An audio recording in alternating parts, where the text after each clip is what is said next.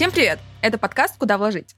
Сегодняшний выпуск будет необычным, потому что я буду вести его одна. Почему? Потому что Диму скосил вирус, и давайте все пожелаем его скорейшего выздоровления. Напомню, что в этом подкасте мы изучаем различные способы, как можно заработать в этом непростом, но очень интересном мире. Мы сами практикуем большинство инструментов, которые тут обсуждаем, и делимся своими результатами. Я работаю в сфере финансов и инвестиций уже 10 лет, и мое кредо — 7 раз посчитай, один раз заинвестируй. К чему такая спешка, спросите вы? Можно было бы дождаться, когда выздоровеет Дима, и записать выпуск, как обычно, вдвоем. Но я вас заинтригую. Сегодняшнего гостя мы пытались пригласить с сентября прошлого года, но все никак не складывалось.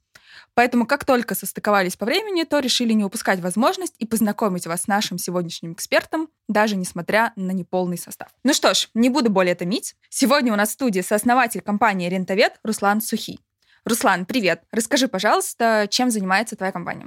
Да, привет. Наша компания – это инвестиционно-девелопская компания, которая работает как в России, так и на зарубежных рынках. Мы строим многоэтажные жилые комплексы, коттеджные поселки, занимаемся реконструкцией жилых домов в историческом центре Санкт-Петербурга и сейчас реализуем еще парк-отель в Подмосковье. Если говорить про зарубежные проекты, то мы развиваемся на Бали, в Индонезии, запустили первый проект, и сейчас мы как раз э, на стадии старта второго проекта. Можешь, пожалуйста, поподробнее рассказать, вот что подразумевает под собой вот этот вот development, да, какие объекты вы строите и на чем конкретно все-таки получается зарабатывать здесь? Как мне кажется, все мы, кто занимаемся предпринимательской деятельностью, мы продаем свое время. Вообще время – это монета а, предпринимателя. А что значит время? Ты продаешь свое время, время своей жизни, и твои продукты – это просто инструменты, через который ты продаешь свое время. Ты можешь продавать э, цветы, ты можешь продавать недвижимость, но все время ты продаешь свое время. Мы сейчас записываем подкаст, мы тоже продаем свое время, время нашей жизни. И очень важно понимать, э, как ты инвестируешь свое время, как ты его продаешь, насколько дорого ты продаешь свое время. А, коллективные инвестиции, через которые мы пошли, это как раз возможность продавать дорого свое время. Что значит дорого? То есть, допустим, если мы говорим про рынок недвижимости, то риэлтор, там, брокер по недвижимости, не буду обижать, потому что им не нравится, когда их называют риэлторами, а, они могут продавать маленькую однокомнатную квартиру целый месяц и получить свою комиссию. Они продали свое время, вот за эту комиссию они месяц занимались, ну, условно, заработали 50 тысяч рублей. То есть брокер продал свое время за 50 тысяч рублей. Квартира была лишь инструментом по продаже его времени. Mm-hmm. Если он продает коттеджный поселок или небоскреб, он тоже его продает, допустим, месяц, получает комиссию там 10 миллионов рублей, и он продал просто свое время этот месяц за 10 миллионов рублей. И говоря про коллективные инвестиции, а, в свое время журнал Forbes написал, что мы сделали революцию на рынке недвижимости, а, когда начали через э, коллективные инвестиции собирать маленькие чеки, покупать на них земельные участки, проектировать различные проекты и реализовывать, и продавать, и зарабатывать. Получилось так, что как в, в известной пословице про веник, когда много маленьких прутиков собирается, получается такая не ломающаяся конструкция. И, конечно, мы эту бизнес-модель не изобрели. Велосипед мы посмотрели ее на Западе, она хорошо работает э, на азиатском рынке, на европейском рынке, это коллективные инвестиции.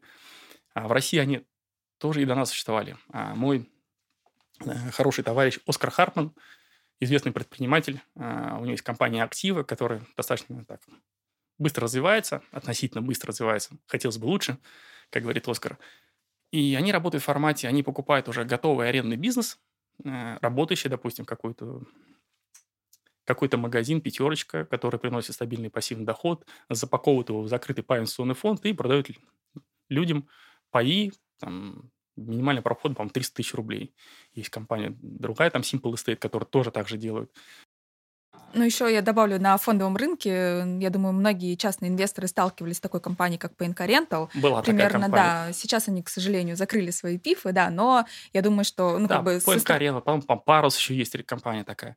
Я не знаю, просто есть ли они на бирже, но вот ПНК... ПНК точно был, Были да. яркие, но это все время были скорее про сохранение. А, там не было высокой доходности. То есть доходность, по сути, была там на уровне инфляции, даже иногда чуть меньше инфляции.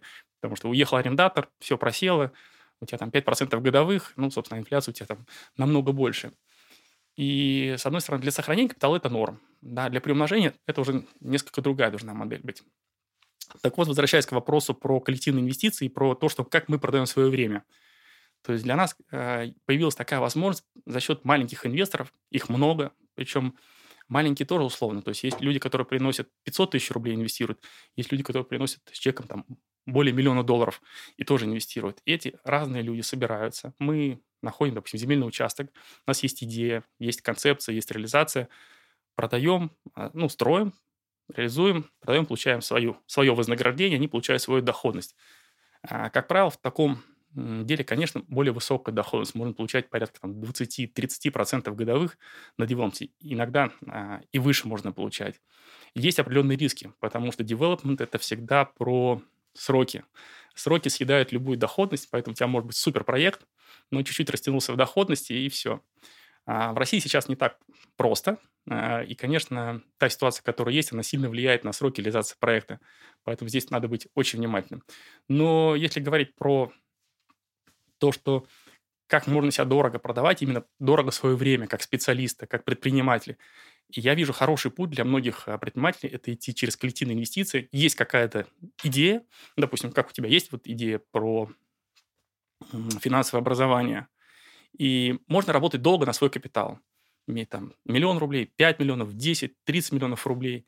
Другая история, когда, ну, есть там, как э, многие иностранные компании есть, которые собирают коллективные инвестиции, когда есть экспертиза, и вы уже вместе инвестируете. Ну, например, знаешь, спрашиваю тебя, а что лучше иметь там 100% в своей компании, где у тебя капитал 10 миллионов рублей, или 1% в компании, где у тебя есть миллиард долларов? Ну, а ответ очевиден, да. Понятно, что лучше 1% в «Газпроме» иметь, чем 100%, 100% э, в шаверме своей иметь. Ну, примерно так. Вот, по сути, коллективная инвестиция – это возможность э, делать хорошие, большие проекты, реализовывать проекты и получать хорошую доходность. То есть дорого продавать свое время, время своей жизни.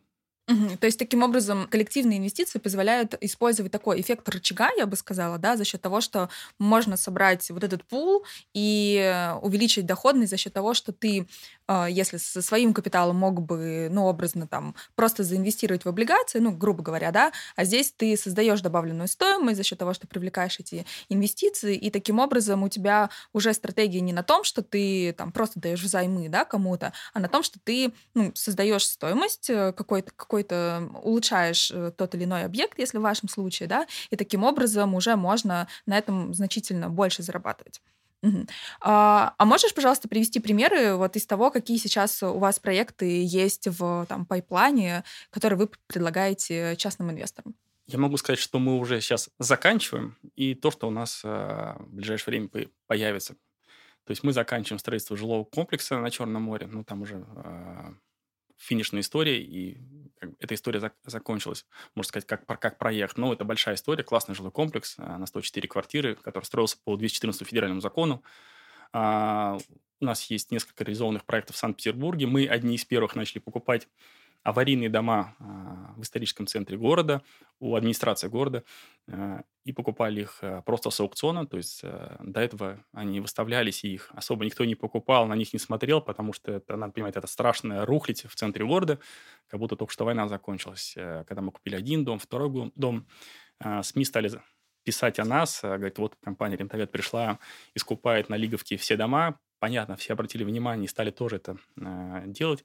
Надо понимать про доходность, э, что ты покупаешь у города старый аварийный дом по цене там, примерно 55-60 тысяч рублей за квадрат. Продаешь этот дом по цене там, 230 тысяч рублей за квадрат после там, редевелопмента. А, редевелопмент обычно обходится ну, по-разному, у кого как получается, но ты точно можешь получить такую сверхдоходность, которую ты там, ну, не получишь в другом бизнесе. То есть это, если говорить про такой редевелопмент, это порядка, наверное, еще плюс 60-70 тысяч рублей положите на работы строительные, вот у вас вышла себестоимость, чуть больше там 120 тысяч рублей, а продаете его по 230 тысяч рублей. А, хорошая история, очень хорошая история. А, можно это делать через коллективные инвестиции? Можно. Можно делать самому, конечно, когда если у тебя достаточно денег, но, конечно, для наших инвесторов, которые получили там 30-ю там, доходность, им это очень понравилась история. И мы, как э, компания, так могли, если самостоятельно делать один дом, а так мы можем несколько домов делать. А мы в Сочи сейчас реализуем самый крупный премиальный коттеджный поселок на 38 вилл. Чтобы понимать, каждая вилла стоимость примерно порядка 100 миллионов рублей. А, мы проводили вот э, недавно закрытое мероприятие для брокеров по элитной недвижимости, и все говорили, что рынок Сочи умер, никому не нужен. Сейчас вообще рынок недвижимости России лежит на боку. На утро мы получили 63 заявки. А, мы сказали, мы продадим только три дома. И вот на сегодняшний собственно, эти три дома сразу продались. И надо понимать, что это ну, высокий бюджет.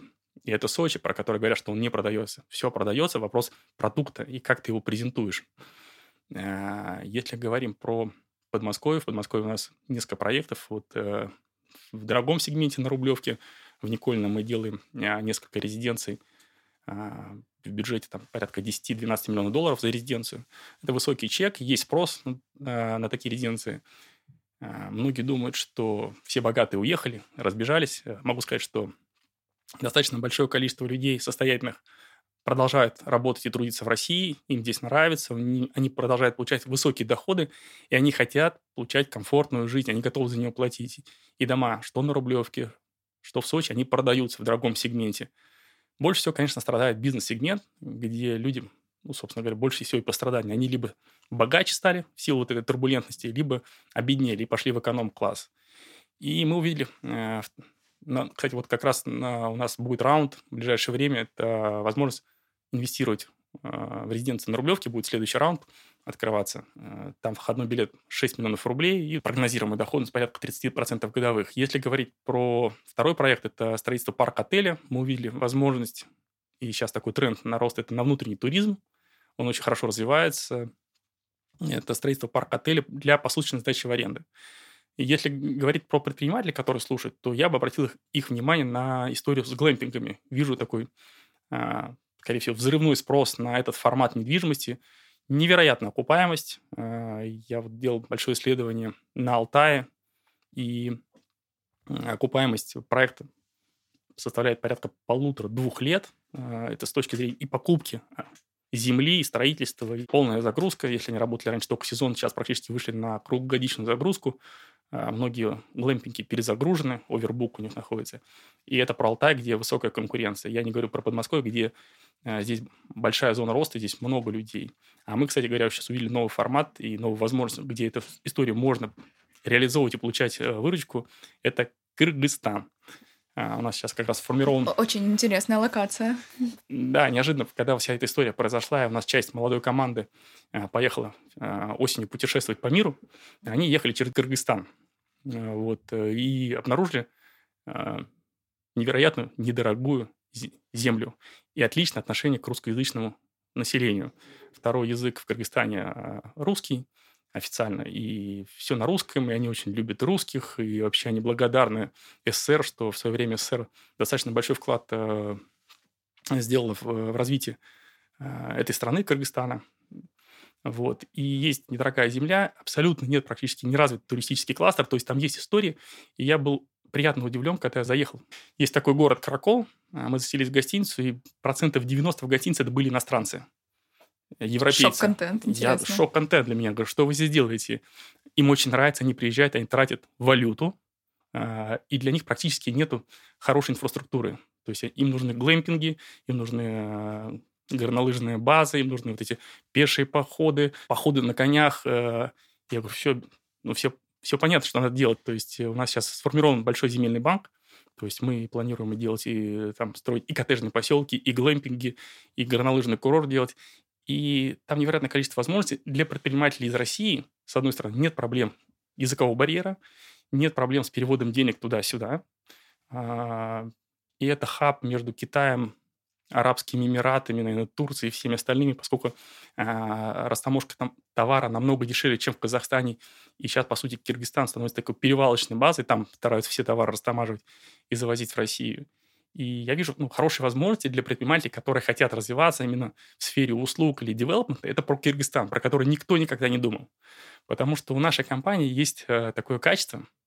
Мы умеем видеть невидимое видимым. Мы первые приходим туда, куда остальным страшно и непонятно. То есть понятно, что когда ты приходишь в Дубай, вот мы приехали в Дубай, там уже делать нечего. Ну, как, как девелоперу. Ну, насыщенный рынок очень. Да, сверхконкурентный рынок. Да, вот. А в Кыргызстане мы когда приехали, рассказали про наши проекты, то э, сразу первые лица государства говорят, сделать это. Мы двумя руками вас поддержим, потому что мы не хотим китайцев, мы не mm-hmm. хотим корейцев, мы не хотим арабов здесь. Русские нам понятны. Мы понимаем менталитет, мы понимаем, что вы будете делать. Мы понимаем, что для нас это останется. Потому что придут китайцы, они заберут землю, они будут делать только для своих. Все выключат, и деньги к ним идут. И это возможности. Угу. То есть э, таким образом, вот э, там один из э, актуальных проектов, да, который вы сейчас рассматриваете, под который привлекать деньги, это вот development территории Кыргызстана и там какое-то строительство глэмпингов и прочее для того, чтобы потом в целом, ну это по сути бизнес такой натуральный, да? Ну, у нас в коротком таком э, шорт-листе это Подмосковье парк-отель, входной билет 500 тысяч рублей, и там два формата. Либо ты купил как спекулянт на перепродаже, получить доходность и выйти. И вторая история – это зайти, владеть, стать совладельцем э, доходной недвижимости, получать доходность порядка там, 15-20% годовых от сдачи э, номера, либо там домика в аренду. Ну, это котловой метод, собственно mm-hmm. говоря. И вторая история – это про Бали. Э, для тех, кто любит зарубежную недвижимость, там доходность порядка 15% годовых в валюте. Можно про Бали долго говорить и я верю в этот рынок, и есть возможность именно сейчас заходить. Как говорится, в недвижимость вообще есть такое а, правило. Главное вовремя войти и вовремя выйти. Не только в недвижимости, в любых инвестициях такая история. Да, потому что когда можно долго обсуждать хороший рынок, плохой рынок, я всегда говорю про точку входа. А, говорят, как много вы там теряли на недвижимости. На недвижимости теряешь ты, если ее дорого покупаешь. Если ты покупаешь изначально дешевле рынка, ну или как вне, с хорошим дисконтом к рынку, а это когда ты можешь купить? Либо это какой-то дистресс-актив, ты у банка купил, там, с аукциона по банкротству купил с хорошим, либо ты купил большое, с хорошей скидкой, а коллективные инвестиции как раз позволяют купить большое, которое, ну, собственно, иногда собственнику сложно продать, потому что большой объект мало желающих купить.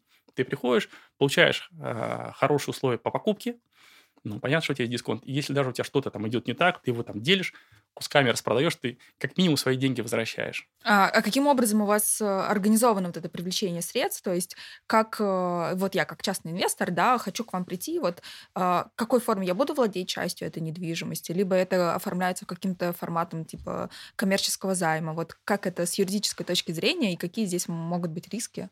В России наиболее распространенные формы для коллективных инвестиций – это закрытый паинвестиционный фонд, акционерное общество и кооперативы. Одно время еще люди использовали ООО.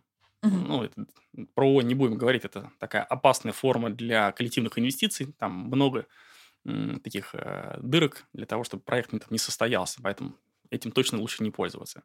Если говорим про остальные формы, то акционерное общество нормально, э, сложно, но не сильно масштабируемая история. Но под один проект нормально подходит. Компания вот Simple Estate а, в этом формате развивается. А, закрытые пенсионные фонды, они наиболее распространенные а, в России, как раз вот Актива, Сбер, ПНК, Парус, кто там еще, Альфа. То есть они, Альфа, да, да, они через запифы все делают. Э, это наиболее защищенная форма для коллективных инвестиций. Там четыре компании контролируют, управляющая компания с лицензией Центрального банка. И, собственно, все э, собственники, пайщики э, владеют коллективно объектом недвижимости. Ну, например, купили пятерочку, вцепив, запаковали, и все владеют. Есть особенность, что, во-первых, есть расходы по управляющей компании. Она, как правило, независимая, с лицензией Центрального банка, и она берет там а, определенный процент от стоимости чистых активов, и иногда это там 500 тысяч рублей, иногда там миллион рублей в месяц. Поэтому есть смысл а, запифом пользоваться, если ваш проект ну, хотя бы от 300 миллионов рублей. Uh-huh. А, и не всегда это комфортно. Плюс управляющая компания, если вы идете в development, то она вам не другом, другом не становится. То есть ее задача защищать интересы пайщиков с одной стороны, а с другой стороны а, не лишиться своей лицензии. И иногда ее пайщики вообще не интересуют, ее интересуют только сугубо свои личные интересы, и это идет в противоречие вообще с проектом. То есть они получают свою комиссию каждый месяц, там, по 500 тысяч рублей, по миллион рублей. Чем дольше проект длится, тем для них лучше. И иногда они специально затягивают историю, что там, какой-то отчет их не устраивает, это не устраивает, то не устраивает. Собственно, проект не идет, затягивается, а денежки они получают.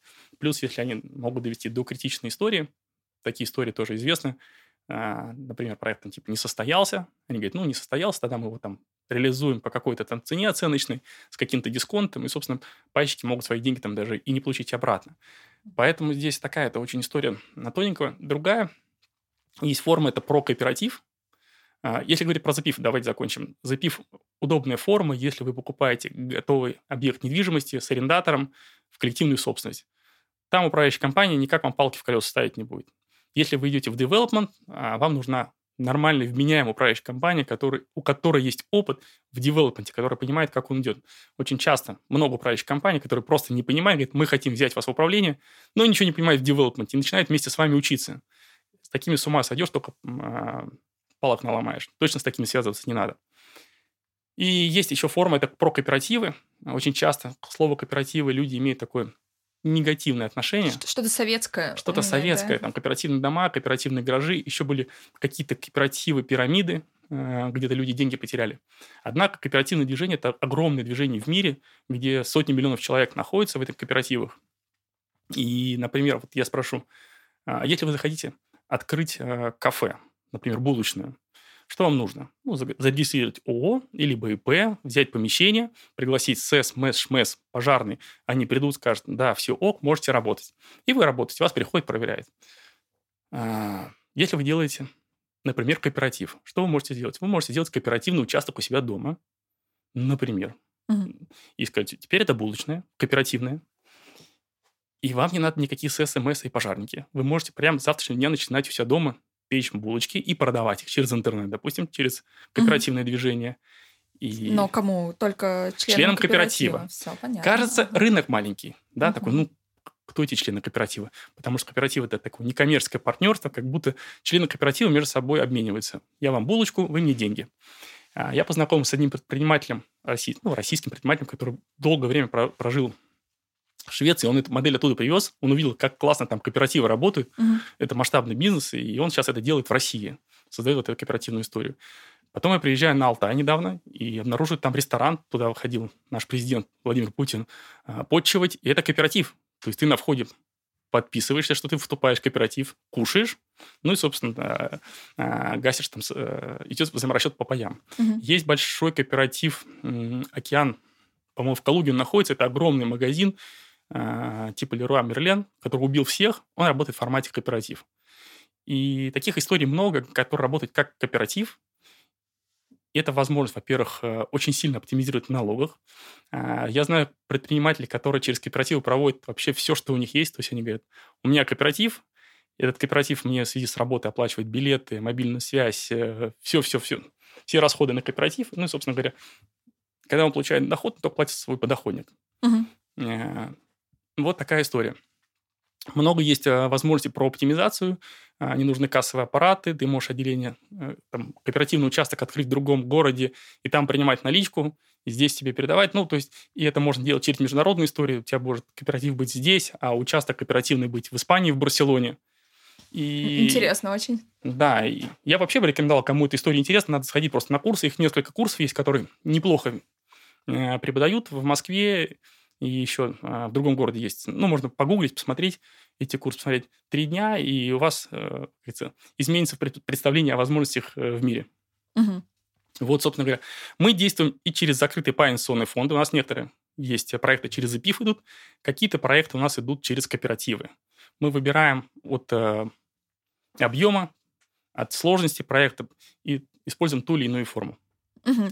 То есть таким образом вы привлекаете средства инвесторов, э, строите на эти средства какие-то объекты, либо делаете э, их реставрацию, по сути, да, и потом перепродаете. Либо есть здесь э, еще какие-то моменты, за счет которых у вас получается зарабатывать. Первый проект это мы просто взяли земельный участок, построили дом, ну, обычно многоэтажный жилой комплекс, угу. продали.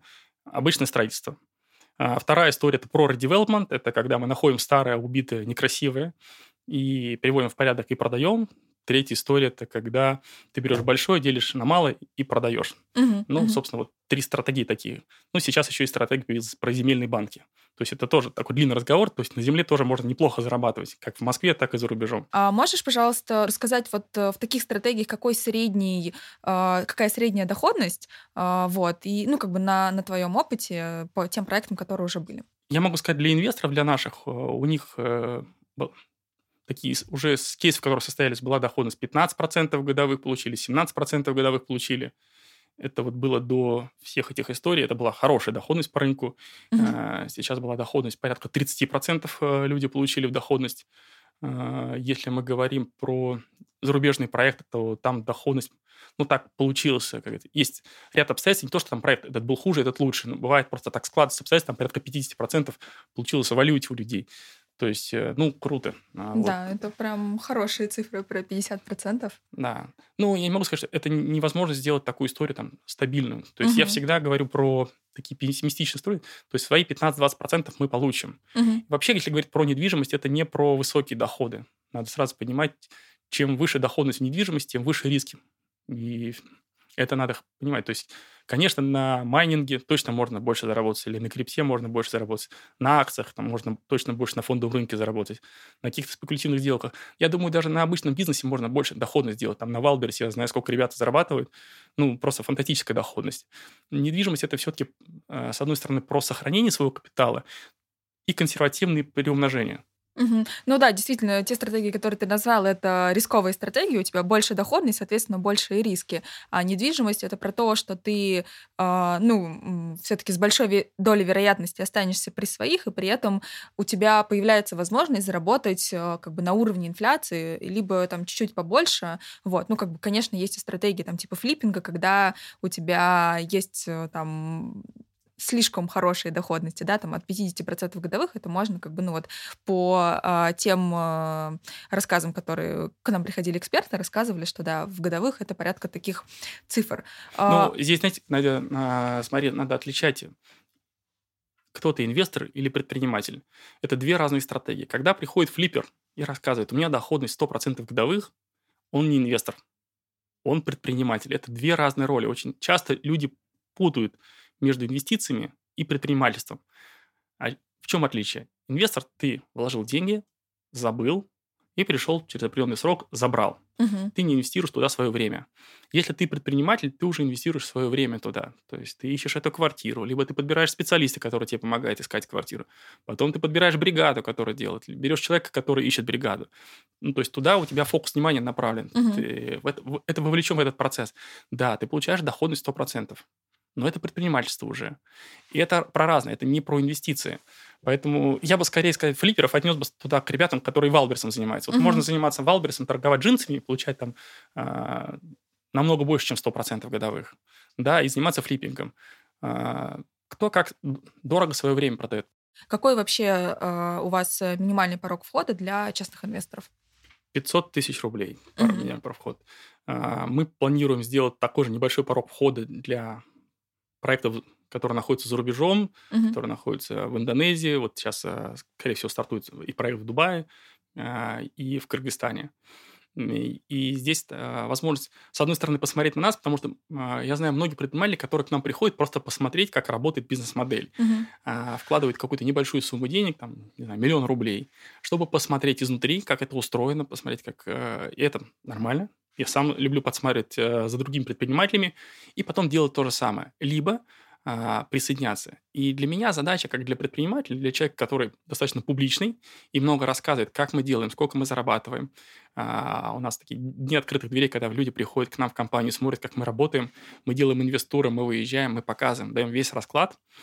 Э, моя задача завлечь людей, особенно сильных предпринимателей, у которых есть компетенции и какие-то э, возможности ресурсы присоединиться, угу. либо, либо дать возможность присоединиться к их проектам.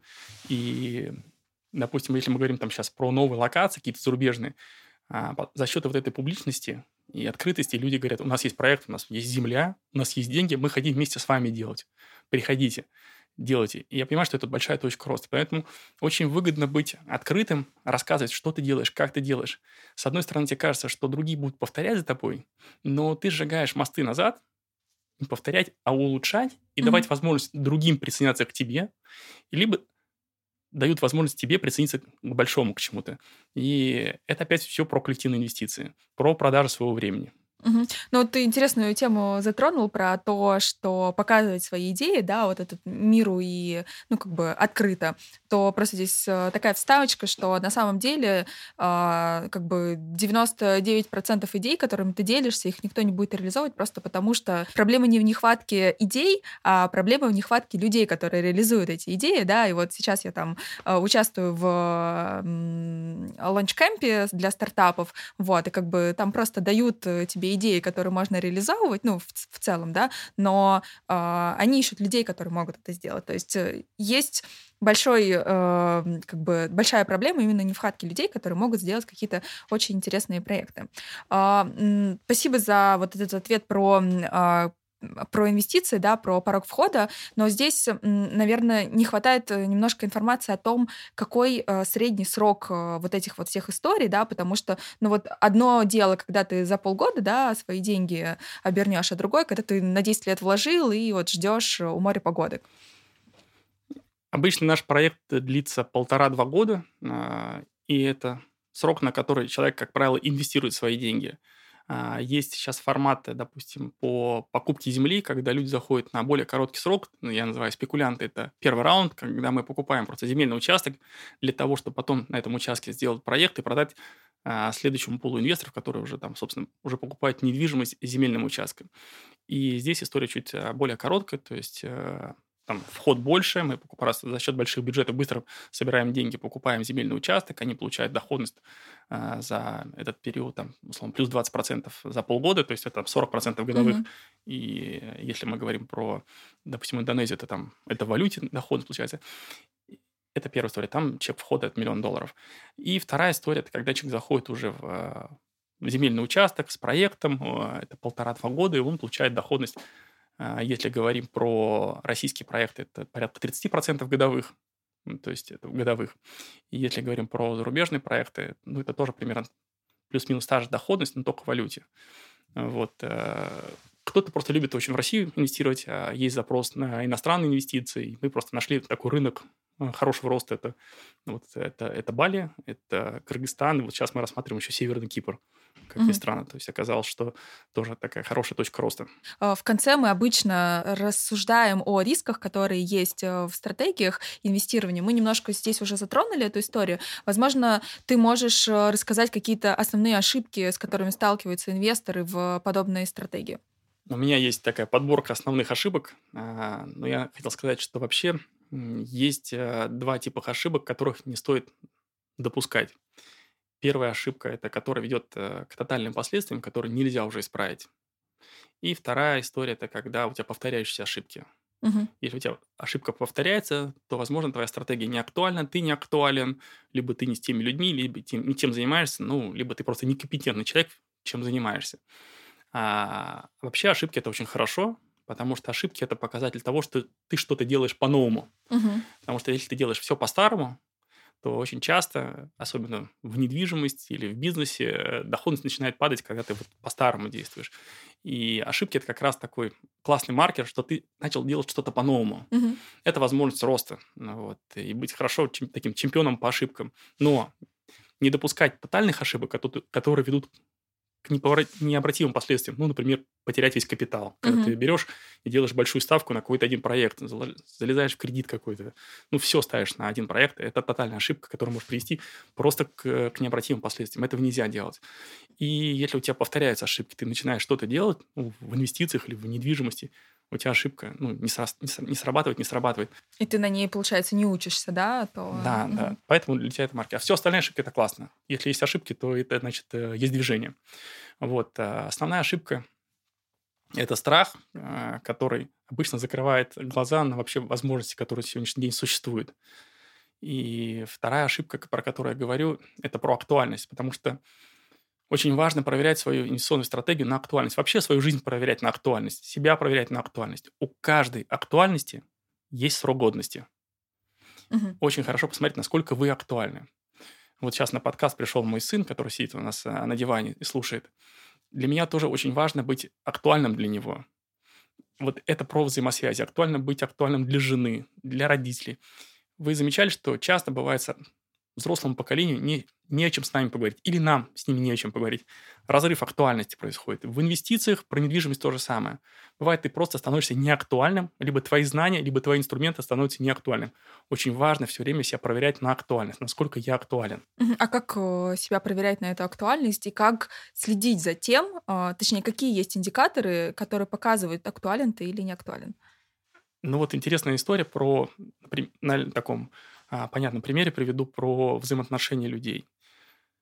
Когда мы становимся друг другу актуальны, когда мы интересны, угу. когда мы кого-то любим, мы можем бесконечно слушать друг друга. Когда вы любите ребенка, вы можете бесконечно о нем разговаривать. Когда вы влюбляетесь э, в другого человека, там, в мужчину, в женщину, э, в моем случае я в женщину, вы в, там, в мужчину, угу. вы можете созваниваться и часами о чем-то разговаривать, потому что вы друг другу интересны, вы очень актуальны для друг друга. Но когда вам не о чем разговаривать, неинтересно, ваши разговоры становятся короткими, потому что где-то вы потеряли актуальность для, друг для друга. Угу. И это вот маркер про, то, про актуальность. Хотите быть все время актуальными, интересными, чтобы ваши партнеры были для вас интересными, все время актуализируйте себя, все время добавляйте в себя новое. И сейчас э, важно было в свое время много учиться. У нас было много тренингов, вот был какой-то прям, мне кажется, пять лет подряд было только одни курсы, со всех сторон валились. И было очень важно учиться. Но сейчас более важно – это ментальная гибкость. Научиться забывать старое для того, чтобы появлялось новое. Есть неактуальные старые модели, которые перестали работать. Но появляется новое. И вот история – это научиться, а, вот эта ментальная гибкость, забывать старое, то, что уже не работает. Это получается делать всегда в окружении людей. Очень mm-hmm. важно быть в определенном сообществе, приходите слушать такие подкасты, где-то смотреть что-то на Ютубе, приходить в бизнес-сообщество, обмениваться. Тогда ты становишься более актуальным, ты видишь, а, как по-другому можно посмотреть. А, потому что наш мозг очень часто сопротивляется и ничего не хочет нового. Я очень люблю со своим мозгом, с ним сложно разговаривать, потому что ну, ты разговариваешь через него же с ним. Но есть возможность слушать свое тело. И вот тело тебе всегда подсказывает, где тебе хорошо, с кем тебе хорошо. Когда после разговора у тебя остается приятно послевкусие в теле, ты говоришь, выходишь вдохновленный, ну, угу. значит, это тот человек, с которым надо быть. А можешь немножко поподробнее рассказать, вот первый страх, про который ты сказал, да, ошибка, это э, ошибка страха, вот как э, с такой ошибкой бороться, да, потому что, мне кажется, это самая такая стандартная история, почему там инвесторы не делают или не заходят в те или иные стратегии, потому что они видят для себя слишком большие риски. Это про риски, либо про все-таки какие-то другие страхи? Я расскажу короткую историю, постараюсь ее коротко рассказать. А, мы когда с приятелем заработали такие первые существенные деньги, а, мы отправились в такое большое путешествие э, с девушками. Это будущая моя супруга была. Мы поехали по Азии, много путешествовали и, собственно, добрались до Австралии в этом путешествии. А, ну и, соответственно, решили, когда были в Австралии, нырнуть к акулам. Вот мы сидим в баре, мы тогда еще выпивали, и товарищ говорит, давай нырнем к акулам. Я говорю, ну, конечно, девушки, что я могу сказать при девушках? Конечно, нырнем. Белым акулам я видел в Discovery, там люди ныряют, акул кормят. Думаю, ну, конечно. Сам подумал про себя, что, скорее всего, к утру все протрезвеют, и никому это не станет неинтересно. Ну, потому что это авантюра полная. Угу. Я занимаюсь дайвингом, ну, занимаюсь так любительски. В Египте два раза в год называется. За всю жизнь, может, нырнул. Ну, тут, собственно говоря, Австралия, белые акулы, девушки, водка, товарищ, декларация. Я говорю, ну ладно. А, с утра все просыпаются, говорят, нет, надо ехать, там, мы же уже забронировали. Я говорю, ну, девчонки, да, будем фотографироваться. Думаю, что фотографироваться? И мы приезжаем на лодку, нас сажают, выдают по бадинам. Бади – человек, который тебя сопровождает на, на погружение. Вот. И меня, конечно, думаю, зачем мне это надо? У меня только жизнь наладилась, деньги первые появились, девушка появилась с каким-то у нее серьезным намерением. А тут сейчас мне руку, ногу откусит. Ну, собственно, я знаю, что я видел по Discovery, иногда кусают, иногда съедают. Думаю, я с парашютом никогда, как говорится, не прыгал. И э, думаю, всегда же есть какая-то статистика, что он там может не раскрыться. Или вот эта акула именно сегодня, она кого-то сожрет. И я его спрашиваю, своего бади, я говорю, слушай, а ты когда-нибудь, э, ну, не то, что ты не нырял, у тебя что-то есть, что тебя держит э, в этой жизни? Там, жена, дети, ипотека. Он говорит, да, жена есть, дети есть, ипотека есть. Я говорю, ну, слава богу, не одноразовые, как это люди в Редбуле, которые со скалы прыгают. И нас проводит инструктаж, э, рассказывают, ничего страшного, тихонько покормим, посмотрим, подходите, э, дают оборудование, толкают, И, конечно, было страшно. Ну, реально было страшно, как это перехватывает дух. И вот мы погружаемся в воду, вот эти пузырьки, они потихоньку расходятся, я вижу, ну, неверо- невероятный другой мир, другая вселенная, просто какой-то космос параллельный. Такая красота. И я понимаю, что вот ради этого просто стоило было столько ехать и увидеть просто другой мир. И когда мы ехали обратно, я для себя сделал такое очень важное открытие, которое потом в бизнесе использовал, что там, где страшно непонятно, всегда самое интересное, а в недвижимости самое доходное. Мгм. Там, где всем ясно и понятно, там никогда нет доходности. Кто пришел на рынок Дубая три года назад, когда там было неясно, непонятно, те заработали иксы. Те, кто приходит сейчас, когда ясно и понятно, и уже, как говорится, только ленивый не сказал, что это хороший рынок, то там, конечно, нет такой доходности.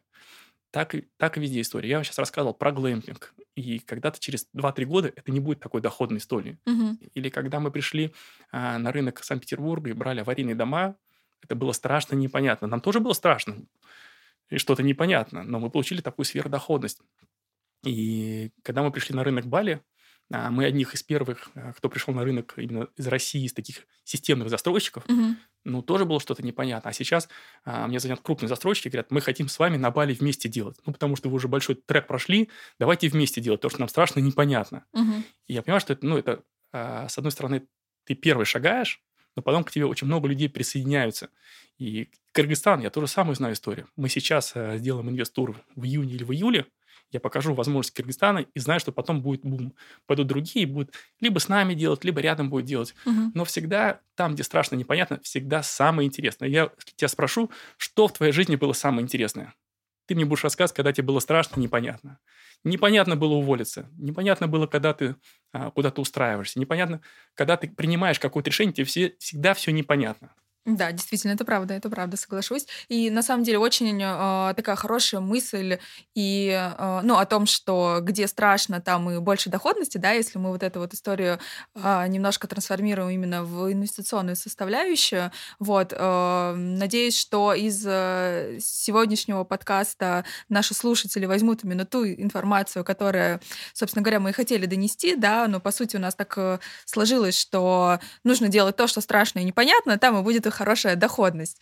Вот. Я хотел добавить самую главную ошибку инвесторов – это безверие. Когда ты не веришь ни в себя, ни в свой продукт, ни в то, что чем ты занимаешься, и не веришь в свой результат. Мгм. Есть такая фраза «поверь ваше, да будет вам». Она как раз говорит о том, что все через... э, Сначала идет мысль, потом слово, потом действие. Мгм. И первое – это мысль. Когда ты веришь, все складывается вокруг так, что все получилось. И если вот э, в этой студии, где мы сейчас сидим, выключить свет, а у нас очень часто вера про то, про то, что мы знаем. Вот Мгм. мы знаем про фондовый рынок, когда у нас там эта свечка так срабатывает, вот так рынок действует. Вот э, такие есть. И это про наше знание, про нашу веру в этот рынок.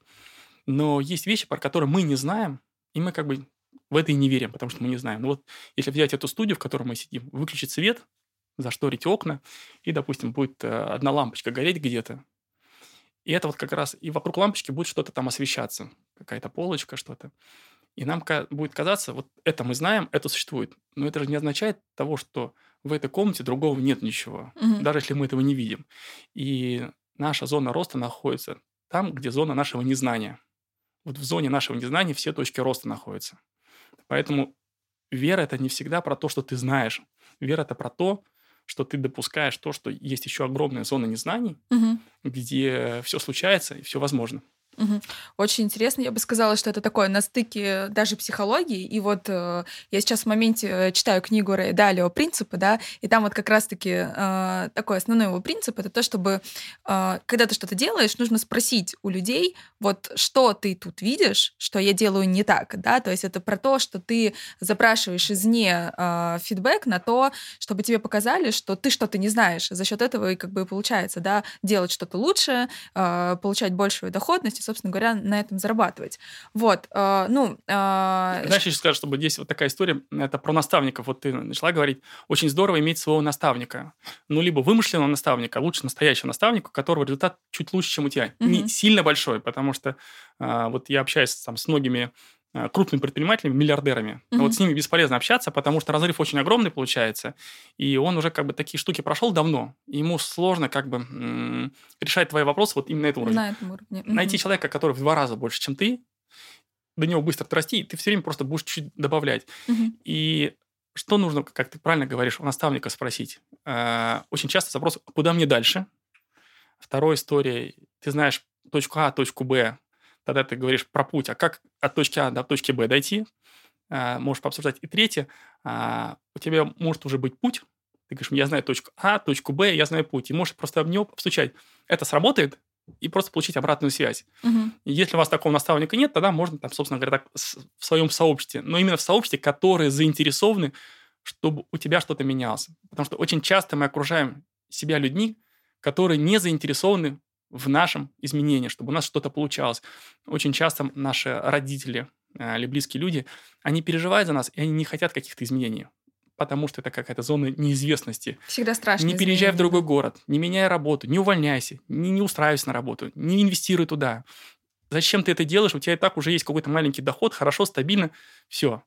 И это люди, те, которые объединяют. То есть они, может, это не делают не со зла, но они не, точно не заинтересованы в том, чтобы у вас были какие-то изменения. Поэтому здорово иметь в окружении людей, которые именно заинтересованы, чтобы у тебя что-то поменялось, чтобы общаясь с ними, ты вдохновлялся энергетически, да, но они тебя усиливали. Не то, что они говорили, эй, полетел там. Именно давали конструктивную обратную связь.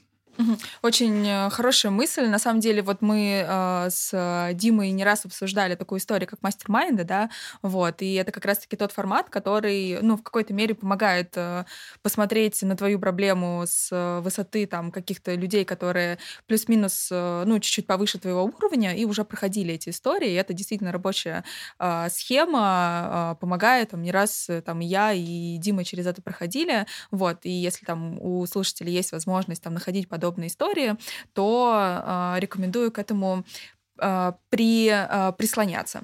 Вот. Ну что ж, э, я думаю, что на этом мы можем плавно заканчивать и подводить итоги. Вот лично мне было очень интересно. Хочу поблагодарить э, Руслана за то, что смог все-таки найти время, да, как я говорила, что уже довольно долго мы ждали этой встречи, вот, и выделить это время и поделиться своей экспертизой лично, как мое мнение, да, про то, что сегодня мы рассказывали, помимо того, что это, ну, такая еще философская история про инвестиции, очень было интересно. Как я уже не раз говорила в этом подкасте, да, про то, что я тяготею все-таки к таким стратегиям, в которых ты создаешь э, какую-то добавленную стоимость, да, ты привносишь э, ценность, а не просто какой-то такой истории, я бы сказала, занимаешься новой формой ростовщичества, да.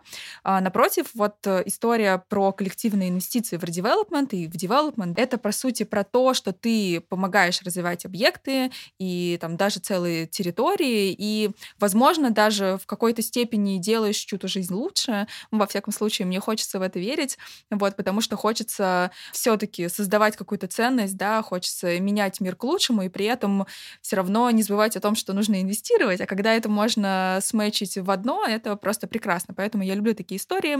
Ну и из дополнительных плюсов я выделю, что во всяком случае вот про то, а, какие истории рассказал э, сегодня Руслан, это в любом случае нормальный, адекватный порог входа, да, это не, не десятки миллионов, то есть от 500 э, тысяч вполне себе доступно для того, чтобы позволить себе э, попробовать стратегии инвестиционные, при этом обеспечивать необходимую диверсификацию, да, как там было сказано, одна из ошибок — это совершить фатальную ошибку, то есть вложить все свои деньги в один проект и на него надеяться. И при этом, да, в данном случае стратегия — это не про то, чтобы зарабатывать, но ну, в плане приумножать капитал значительно, да, там как по сравнению с теми стратегиями, которые мы иногда тоже разбираем, но они позволяют э, зарабатывать э, выше инфляции, иногда даже значительно выше, да, какие-то есть проекты. При этом из, э, наверное, моментов, которые мне очень понравились, это вот история про кооперативы. Мне интересно узнать поподробнее про это, да, как это все делается. Ну и в целом э, в заключение я хочу напомнить, что контакты и полезную информацию гостя вы найдете в описании этого выпуска и в нашем телеграм-канале. Также не забывайте ставить нам 5 звезд и оставлять отзывы. Вам не сложно, а нам очень приятно. Всем спасибо и пока-пока. Пока-пока.